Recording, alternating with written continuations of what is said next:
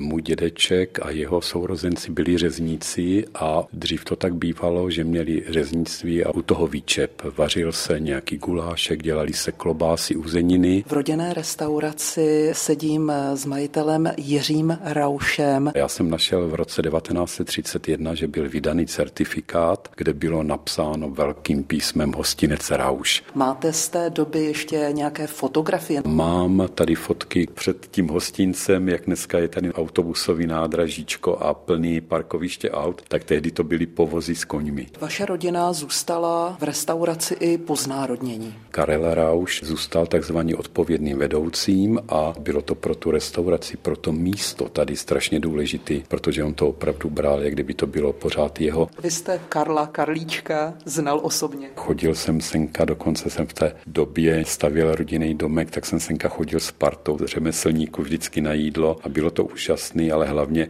už jsem tady stával před hospůdkou, kdy senka jezdili hokejisti třeba Slovanu Bratislava, Komety Brno a jako nějaký desetiletý kluk jsem čekal na autogramy. Byl to neuvěřitelný zážitek a to díky teda Karličkovi. Mám ještě fantastickou vzpomínku, kdy František Rinkoček s Jirkou Šelingrem, tehdy nádherný Mercedesem, dneska by to byl veterán, přijeli na náměstí a my jsme čekali na ten autogram, lítali jsme kolem nich a tihleti dva vystoupili z toho auta, byli bosí. Čím to bylo, že se právě tady zastavovali? Na té samé cestě na Prahu bylo takovejhle hospod jako velké množství a k tomu strýcovi Karlovi se zastavovali právě proto, že dělal něco navíc. Ten úsměv, ten zájem o toho člověka. A já jsem z tohohle si chtěl vzít velký ponaučení a myslím si, že aspoň ho snažím napodobovat. S Jiřím Raušem jsme teď přišli do takové menší místnosti. Je to salonek, ale zajímavé je to tím, že je to vlastně ten původní hostinec. To byla ta hospůdka, kde ten strýc Karel provozoval celou tu svoji neuvěřitelnou činnost, takže vzpomínají tady ti staří návštěvníci, že když právě přijel nějaký ten hokejový tým, tak Karlíček řekl: chlapci,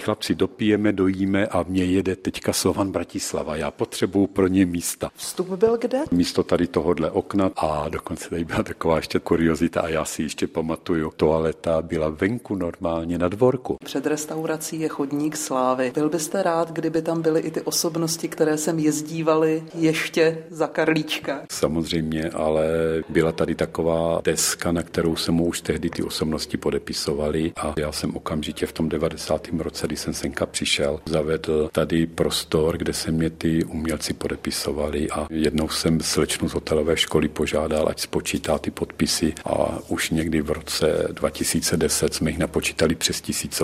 Z Velké Bíteše Irena Šarounová, Český rozhlas.